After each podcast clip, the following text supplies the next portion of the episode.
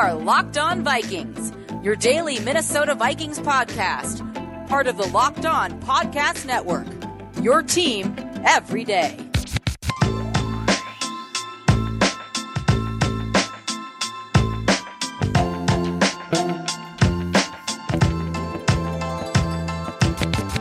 Well, hello there, everybody, and welcome to another episode of the Locked On Vikings podcast, part of the Locked On Podcast Network, your team every day.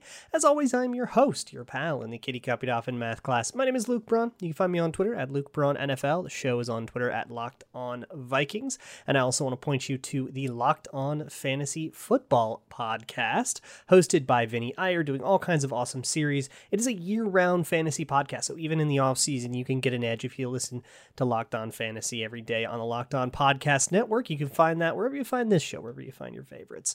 So, without further ado, let's head on to the main topic of today's show, which is going to be about Kirk Cousins. It's been a while since we had like a Kirk Cousins one. Too long, I think, since we talked about our weird quarterback.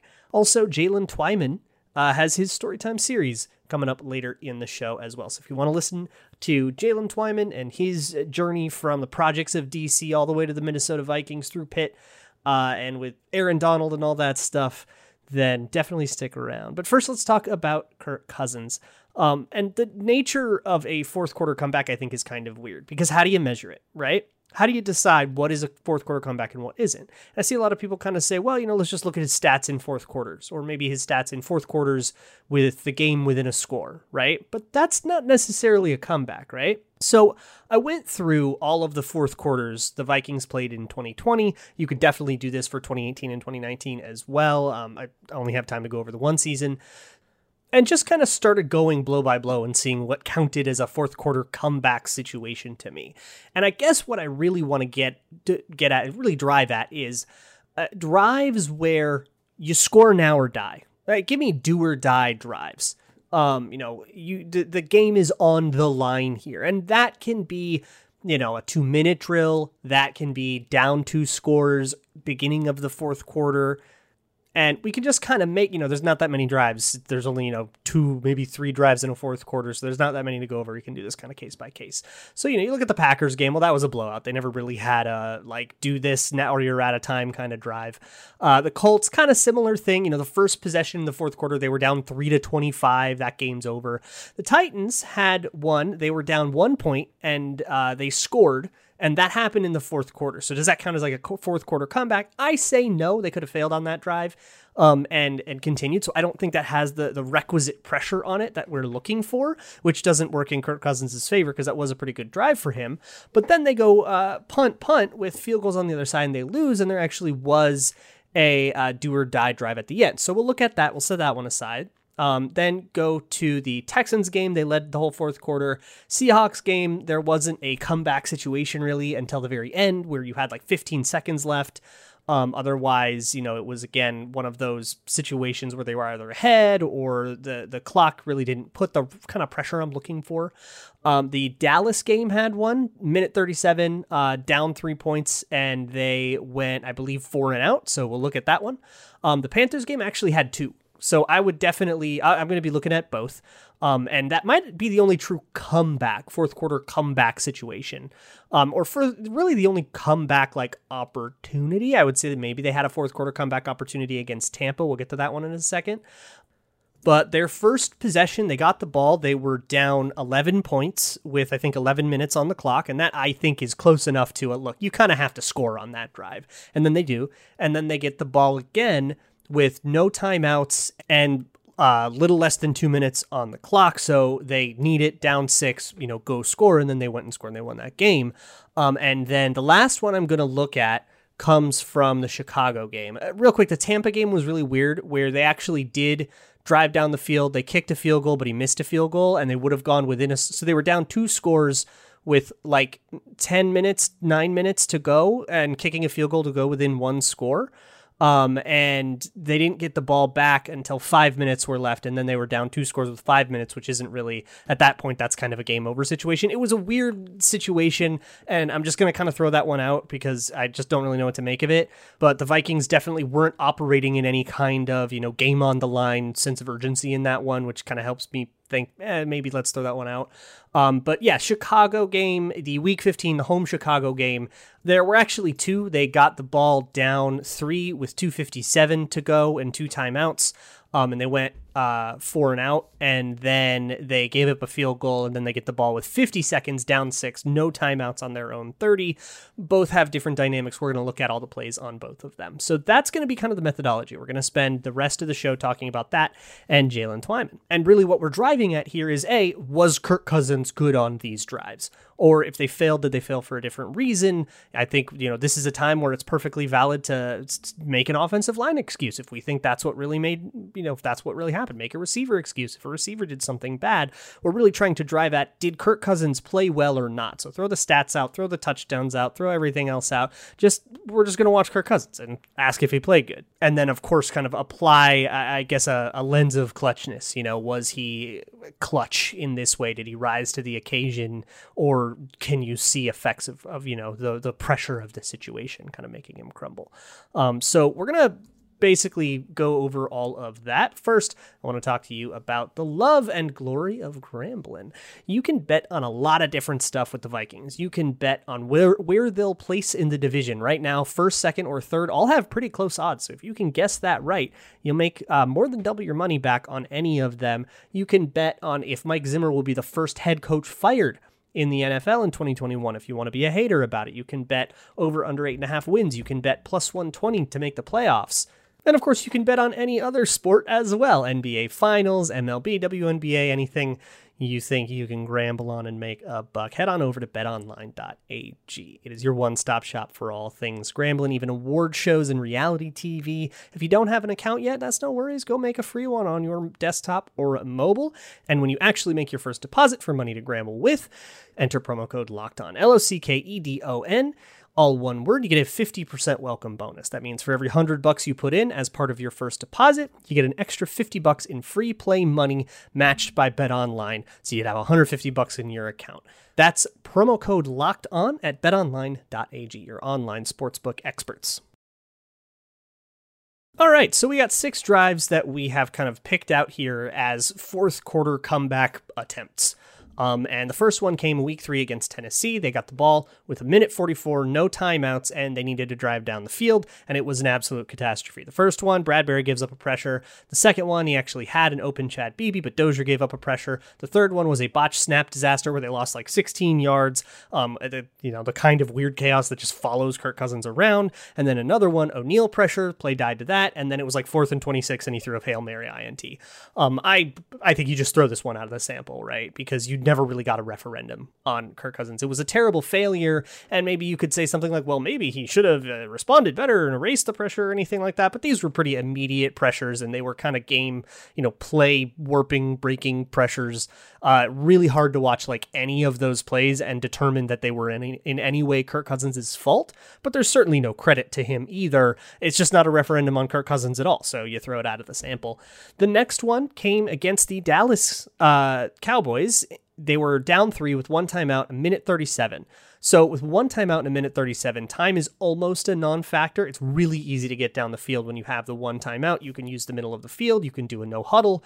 Um, and it, if you manage the clock right, you shouldn't have any trouble at all. And the Vikings really operated that way. So the first one was curl flat, uh, a staple for them. And the read tells him flat. The cornerback plays far enough off of the line of scrimmage where the flat is there is a completion, I think, to Dalvin Cook. Four yards, only takes four seconds off the clock. He gets out of bounds. The next one was a uh, shallow cross over the middle, uh, sort of a drive concept.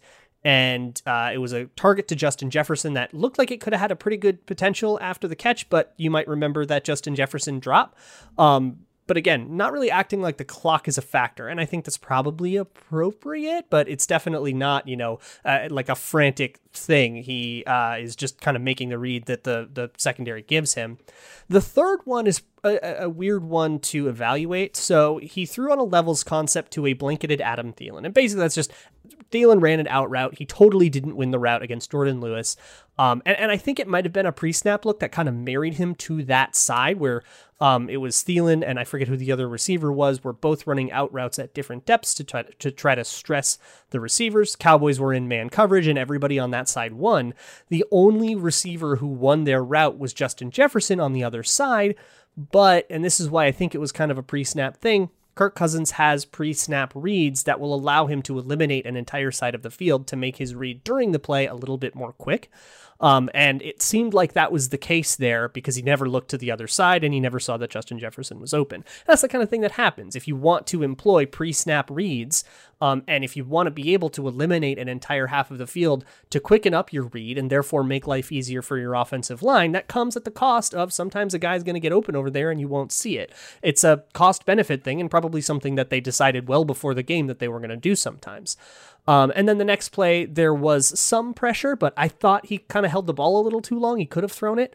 Um, so it was a four and out, and I think you could reasonably blame him for two of those plays. So I'm going to put the Dallas one in the minus category for Kirk Cousins, but it's not that extreme. So we threw one out and we have one minus, not off to a great start for Kirk. But then we hit the Carolina game, and both of these Carolina uh, drives are going to look real good for Kirk. So the first thing that happens is he loses a bunch of yards because he trips over the offensive lineman's foot on his drop back, which again, this is like wacky, once in a lifetime, once in a career stuff that just happens all the time to only Kirk Cousins. It's just this weird chaos thing. And that's why I, I he has such a, a reputation for being this kind of Uh, chaotic quarterback, uh, you know, kind of goofball, Benny Hill themed quarterback, because this kind of stuff just keeps happening to him. But then he gets a six yard completion, um, probably a please complete only situation. There are times when the coach will communicate to the quarterback, hey, this is a play where we're not necessarily looking for a chunk or taking a shot at the end zone. Your priority is to get the ball complete to somebody, get the ball in a playmaker's hands. This looked like it was one of those situations. He was just trying to get the, the cleanest completion out there.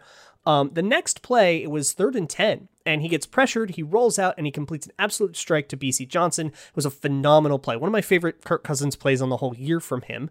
Um, and then there was a, a five-yard completion underneath, couple of runs, another quick read, six-yard gain to the sideline, couple more runs, and then a phenomenal three-play sequence to finish out the drive. So a lovely dig over the middle. Uh, then Justin Jefferson uh, killed somebody on a post corner and got a touchdown based basically for free. Um, but Kirk Cousins still, I believe, had to move a little bit on that one, if I remember. Um, he definitely had to move uh, up because it was planned. There was a play action little fade uh, on the line of scrimmage thing for the two point conversion to B C Johnson that was complete. So touchdown, two point, total success. And Kirk Cousins had a lot to do with it being a success. He was really good on that one, firmly in the in the plus column. And then there was the second Carolina drive. So if you remember how that game went down, they scored, they took the lead, then they lost the lead, then Chad Beebe botched a punt. Um, and so then they were down six with a minute fifty-one, no timeouts. So the first play was like perfection. He climbs the pocket. He hits Justin Jefferson for fifteen. Absolutely cool and just dealing. Uh, then he does a little one-step kind of rub concept to Chad Beebe for a decent chunk. A three-step drop, hit another hit over the middle. Um, it used a little bit of clock, but it converted a, a, a second down, moved the chains, and they had plenty of clock. one fifty-one's pretty comfortable, even without a timeout. Um, then twelve yards to Beebe on an absolute rope that needed zip to actually thread a, a window that was tighter than it looked. Um, then Carolina busted a coverage, and he just had to float one out to Kyle Rudolph. Um, it was almost a perfect play for him. It was kind of handed to him, but it was still really well executed. Um, a slant to Justin Jefferson was incomplete. He was pretty well covered. Um, and then Carolina oopsied another coverage, a safety totally made the wrong read, and it gave him that Chad Beebe touchdown. You probably remember that was one of the best Kirk drives of the entire season. He was absolutely dealing on it, and he was dealing on both of these. So both of these firmly in the plus column. So we'll call Kirk Cousins two and one in these. Next comes the two Chicago drives, and these are definitely not as good, but they're also weird situations. So uh, first, they have two timeouts and two fifty-seven, and they're down three. That's not an urgent situation at all. That's forever and a half. You actually don't want to score too fast in that situation. So they run, and then he runs a Texas concept for six, and it looked like he kind of rushed it. Um, there was so Texas is an angle route, so the halfback kind of running out toward the the like where the tight end lines up, and then back over the middle, and it mixes it with an out route, um, and both of them were open. He seemed like he rushed it a little bit, even though the pocket was clean, and he dumped it off to Dalvin Cook, who got tackled for only six. The out route was open, and it looked like Justin Jefferson would have had a lot of room to run. So I think he probably should have thrown that to Justin Jefferson. He probably should have chilled out a little bit, but he was rushing it a little bit. And then they ran on the third and one that that created. It brought up a fourth and one, and then uh, there was a protection bust, basically. An unblocked dude came in and totally blew up the fourth down play. So they turn it over on downs, give up a field goal, and get the ball back with fifty seconds, no timeouts, and on their own thirty, down six. Um, this one was like, I don't know, okay, but he runs smash, gets a twelve-yard uh, completion out of bounds. Uh, the second is smash again, but he throws it over the middle and it chews up a bunch of clock. But there were two posts and a crosser in that particular uh, iteration of smash. It was a, a high-low concept, but it was like not work, trying to work the sideline at all, which I thought was a really odd choice. And I think the coaches probably said, hey, we're okay with you throwing over the middle here, even if it uh, gets rid of a lot of clock. I don't know who made that call. Whoever it is, I disagree with them. Um, then he does another high-low underneath Irv Smith, very much rushed it from a clean pocket. He had no pressure at all, but he was rushing plays throughout this whole kind of two-minute drill, um, which is not very good. Uh, then a spike, a quick out routine out route for seven yards, and that brought up a Hail Mary situation. They were about thirty yards out with seven seconds to go, and he heaved it toward the end zone, and it was a pick. Um, this one was pretty unclutch, uh, pretty bad, nervous, rushing stuff. Um, and so I'm going to put both of these in the minus column, although the first one is, again, not that extreme. So you have two really, really good ones, a couple not great ones, and one really bad one.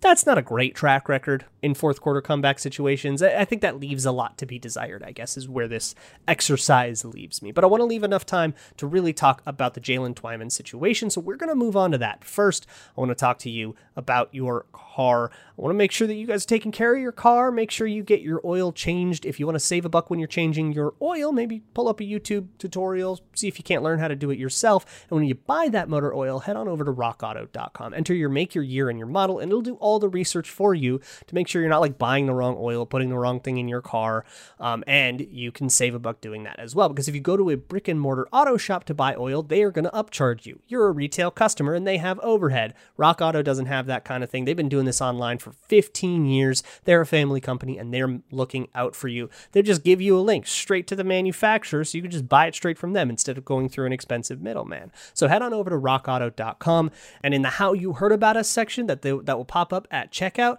make sure you let them know that Locked On sent you, because if you don't, I'll never be able to pay off the gambling debts the rabbits have racked up. Rock Auto, amazing selection, reliably low prices, all the parts your car will ever need. I also want to talk to you about Built Bar. It's the best tasting protein bar on the planet. If it's late night, you're thinking about a snack, you're thinking about maybe uh, ruining some great momentum you have, you're trying to lose or maintain weight, look no further than Built Bar. It's low sugar, low carb, low calorie, no guilt, high protein and high fiber to boot, and it's delicious. Comes in nine awesome flavors like cookies and cream, cherry barcia, peanut butter brownie, chocolate orange, raspberry, all sorts of delicious stuff. And some specialty flavors that pop up on the website every once in a while as well. So keep an eye out there. Just go to built bar dot com to order a box for yourself and enter promo code locked fifteen. That's L O C K E D one five, all one word. You get fifteen percent off of your next order. That's promo code locked fifteen at built bar dot com. If you hang around Jaylen Twyman enough, eventually you'll hear his mantra. Uh, it's, it goes, pressure only busts pipes or makes diamonds. Uh, and he heard it for the first time from his dad, whose name is Guy Young. Jaylen Twyman grew up in the Lincoln Heights housing project in Washington, D C, in the seventh ward of D C, which is not a great area at all. And his whole childhood was surrounded by strife and tragedy and, and hard times, an experience you can probably guess about when I say that he grew up in the projects. His dad, Guy Young, had a much younger brother by the name of Parnell Motley. Yeah, that Parnell Motley, the one that plays for Washington, uh, is actually Jaylen Twyman's uncle, even though he's only a year older than Twyman himself.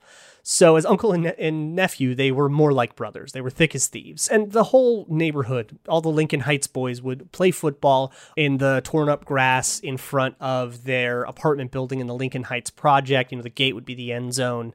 And they would like pretend that they were on their favorite N F L team and imagine, you know, being superstars and running in front of the crowd, you know, as kids are going to do. So, unfortunately, when Jaylen Twyman was five years old, his dad went to prison on a ten-year sentence for a drug trafficking charge. Um, and in his absence, really, uh, Parnell Motley, who had lost, you know, an older brother and a mentor and, you know, father figure kind of, and Jaylen Twyman, whose father became unavailable. They really grew close in that kind of adversity. But I mean, it wasn't like he was, you know, transported to another dimension or anything. They would still go visit him at the penitentiary. Um, the, the visits, though, were like kind of weird. I don't know, kids have this like weird resilience where they don't fully grasp what's going on sometimes, or the darkness of the situation around them. Like if you ask uh, Guy Young now, he says like, oh yeah, Jaylen Twyman would love the uh, the, the jalapeno cheese curl- curls that came out of the vending machine. He was always so excited to get them, like kind of almost unaware and oblivious that he was like in a prison, as, you know, like a seven-year-old kid is kind of not going to fully get it. Um, he remembers he wasn't supposed to wear tan because that's where the inmates wore, like weird details. But as he got older and he got a grasp on, you know, what it meant to be in a prison, um, his dad was, he basically like couldn't stand the, the visits anymore. It, it, they were great. They talked about football, and Jaylen would talk about how much he loved taking out quarterbacks and stuff. He was a total defensive lineman from day one, but he says that, look, you know, my son is surrounded with enough negativity in his life. And so he only visited once in the last like three years of Guy Young's sentence. And it, Twyman kind of took it as like a lesson and an inspiration to keep it together, to kind of aim for a world outside of Lincoln Heights, outside of this life where you go to prison, where you get in trouble, where you're in danger all the time. Um, and the neighborhood was kind of like a family, you know, all the boys would play together and everybody would kind of uh, take up the, the mantle of making sure that Jaylen and Parnell were taken care of, just like all the other kids on the on the block. And at home, uh, you know, his mom and his grandma kind of joke that he thought he was the man of the house. But if you ask him, he says, like, no, I mean, I, I kind of felt like I had to take care of him. I felt like I had to step up and be responsible, be the man of the house. And they had to like kind of pull him aside and be like, look, you're a kid. You're not in charge here. And they kind of say it with a smile, where he would like start trying to tell his mom what to do and stuff. But football was uh, a mainstay. It was a, a rock, something to be consistent in a world that is kind of always crazy and changing, um, for both Parnell Motley and uh, Jaylen Twyman. So I want to take you to the year twenty fourteen, August of twenty fourteen. Dexter Motley, Jaylen Twyman's uncle and another one of the Motley brothers, died in a shooting before the season. And this tragedy totally shook the family. Um, the football season was right around the corner, though. And, and look, football, again, it's a lifestyle. It is a thing that is never going to leave you. It's, and when you grow up in the projects, you know, football is a lot more than just something parents shuck their, uh, you know, too energetic kids off into to burn off their energy. It's a glimmer of hope. I mean, it's it's a future, right? It's a way out of poverty. It'll keep you out of trouble, it'll keep you off the streets. And it's a reprieve from all that suffering and a way to distract from all of the pain that might otherwise usher you toward that life. And Jaylen Twyman started organized football at eight years old. And by high school, he had a reputation as a total wrecking ball. So in this twenty fourteen season, um, he was already kind of talked about as one of the bigger recruits in the area. And they would play rival Balu. Balu, I think, in the Turkey Bowl that year, probably around Thanksgiving. And just before that game, Guy Young is actually released in prison. He gets out a few years early because of a plea deal. And the thing is about this rival high school is they don't believe in Jaylen Twyman. And he catches wind of some social media chatter where they say he's like an overrated recruit and he shouldn't be getting all this, all the attention that he's getting. And he kind of takes it personally. And his dad, freshly out of prison, is giving him some advice on all this. And that's where he first says the mantra, pressure only busts pipes or makes diamonds. And he kind of talks to him, look, you're under a lot of pressure. You're under pressure to get your family out of poverty. You're under pressure by this rival high school and to prove them wrong. You're under pressure because now, you know, he thinks like, well, now my dad's going to watch this game. This is the first game he's going to watch after getting out of prison. So now my dad's watching a game and he says, you know, that pressure, is it going to make you or is it going to break you? And that is kind of what makes Jaylen Twyman. And in this game, in this Turkey Bowl game, he absolutely dominates. And he actually puts on a Bayou t-shirt, like Bayou football, and he uh, when he gets a tackle over by their bench, he like lifts up his jersey to to reveal the t-shirt and like dances at him um, as like a taunt to kind of say like, you should you should have believed in me. So a couple years later, we'll fast forward. Uh, Parnell Motley goes to Oklahoma. Good for him. You know, again, he'll end up getting drafted by Washington. And another tragedy strikes the family. Uh, Jay, Jaylen Twyman's older brother, Tavon Cummings, is gunned down in like broad daylight just down the road from his high school. And it's it's just like so much. He says he can feel the people's path around him. He can feel the the world of the D C projects kind of sucking him in and, and trying to take him down. And again, it's that pressure to not be taken down. And he kind of says, that's going to make me a diamond. I'm, this pressure will make me. And he channels it all into football. And he ends up getting like ten D one offers, including Pitt, where, of course, Aaron Donald played. This is where Aaron Donald enters the story. So Jaylen Twyman grew up idolizing Donald and kind of looking up to him and modeling his game after him and stuff. So I like to think that part of picking Pitt is wanting to, you know, go the Aaron Donald route. Um, I haven't found anywhere where he, uh, he like said that out loud, but I don't know. I like to think so. Um, and Aaron Donald still works out at Pitt all the time, and he hangs around the facility, and is he's like plastered all over because he's like the best Pitt alum like ever, except maybe Larry Fitzgerald, I don't know. But yeah, I mean, he's this huge superstar, right? And so Twyman actually gets to meet him in like the first spring, and he's like in awe, and he's starstruck. Like every Pitt freshman is like, oh my God, that's Aaron Donald. Um, he says he was like a little starstruck, but A D kind of becomes a mentor to him, and the two really start to build like a real relationship. So his time at Pitt, he redshirts year one. He doesn't get a lot of work in year two. And year three is when he really blows up. Year three is the twenty nineteen season. Um, and before that year, he asks to get number ninety-seven. And it's kind of a whole thing. He needs approval from the coach because ninety-seven is what Aaron Donald wore at Pitt. And, you know, you got to earn it with the work ethic, as the coaches say. And boy, did he earn it. He watched, watches tape all the time. He's like a total junkie, works his tail off in practice. Of course, he watches a lot of Rams tape. Um, and so Pat Narduzzi, head coach, signs off. Jaylen Twyman takes number twenty or number ninety-seven, and he absolutely explodes in twenty nineteen. But afterwards comes twenty twenty. And that was supposed to be a pretty good year for Pitt, but of course, COVID throws a wrench in everything. Jaylen Twyman opts out, and he says it's a family thing, had to help with the financials. Makes enough sense. He doesn't go into too much detail, uh, but now it's time to prep for the draft. And so, as a slightly undersized defensive tackle, he hits the weight room with the same vigor that he applies to everything else. Uh, and he talks about how, you know, a lot of protein, all natural, eats a lot of chicken and fish, no creatine, but he gets absolutely yoked. Uh, the dude just explodes. He just like balloons, right? And he's just like pure muscle. If you watch any interviews with him and just pre- like compare it to the way he looks in like training camp pictures, it's hilarious. The dude looks like a bodybuilder. Um, so at his pro day, I mean, he puts up forty bench press reps at the pro day, and he'll tell you forty-one, but the last rep is contested because the officials said that the spotter helped him too much on the last one, and he disagrees. Uh, but either way, it breaks Aaron Donald's record, and Aaron Donald was there, and he was watching. He was like stunned by this, but unfortunately, the rest of the drills don't go as well, and coming off the opt-out, his draft stock kind of plummets. Um, so when Minnesota drafts him, they tell him, you got to lose weight.